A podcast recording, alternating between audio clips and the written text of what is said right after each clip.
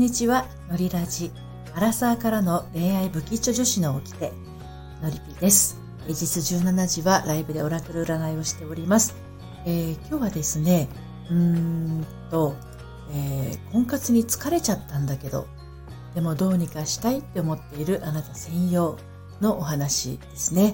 え、ー、と、実はですね、私、あの、のりぴ塾っていうものをやってるんですが、あの、まあ、全然それの手前のところのね、無料のオンラインお茶会っていうものをやってます。それがまあ、のりカフェというものなんですけれども、月に1回ですね、あの、オンラインで、まあ、超超、超少人数制でね、定員3名様なんですけれど、やってます。で、あのこののりカフェっていうのは初対面の方が当然集まるんですけれど、毎回面白い感じのミラクルが起こるんですよ。何か共通項が必ずあるという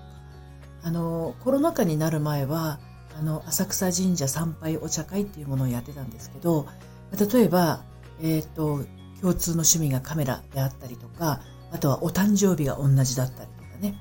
うん。で、え、ー、と、つい、この、今週の水曜日に、あの、10月のやったばっかりなんですけれど、今回は、うんと、参加してくださっている方の共通のお悩みが、人目が気になる。そしてもう一つは怒れない。っていう共通点がありました。で、えー、今回は本当にテーマを決めてね、ごめんなさい。えっ、ー、と、婚活に何しろ疲れちゃった人です。えー、婚活始めたのはいいんだけど、どうしてこんなに疲れちゃうんだろうという人ですとか、他の友達は彼氏ができたりパートナーが見つかったりね、なんだか楽しそうなんだけど、私と来たらもう全然だ、みたいな。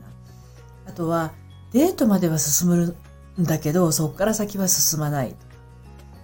あとはまあ、婚活アプリを眺めているとね、カタログを見ているような気分になってきて、虚しくなってくる。で、えー、まあ私のところにいらっしゃる方もそういう方多いんですけれど、まあ、あの、どんな悩みもそうなんだけれど、一人でね、悩みのこう、渦中にいると、妄想はもうどんどん広がっていく一方なんですね。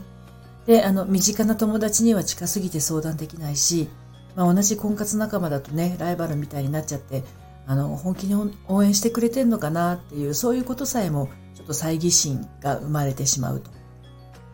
もう、どうしよう。ね、今年も残る、残すところ、あと2ヶ月、ね、えー、本当にどうしようっていう状態の人、まちょっと気分転換してもね、あの、そんなのはつかの間で来る日も来る日も同じことを考えちゃう。そんな方のためのですね、心のこう、重りを取り払う、えー、ざっくばらんにお話ができる、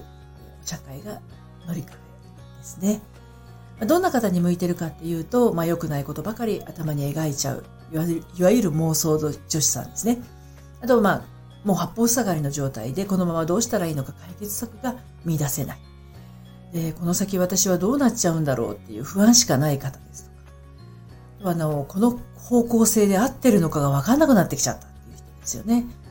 そして、一つの考えから抜け出せないってとはまあ相談できる人が近くにいない。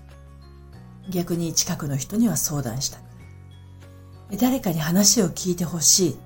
誰かの話を聞いてみたい。まあこんな形の方がいらっしゃるんですね。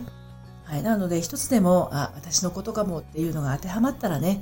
あの11月の25日の水曜日にのりカフェ行います。で、受付はですね、あの、LINE からになります。で、受付期間が11月の4日の水曜日のお昼正午からですね。うんと、6日の金曜日の夜の21時まで。まあ、何しろ定員が3名様ですので、あの、気になっている方はね、ちょっと LINE に先に登録しておいていただいて、あの、スタンプなどいただけるとよろしいかなと思います。はい。何しろもう、あの、2020年ももうすぐおしまいというところまで来てますので、あの、まあ、年内に自分の方向性をちょっとね、えー、のりぴと一緒に決めてみたいな、なんていう方は、どうぞお気軽にご参加してみてください。それではまた。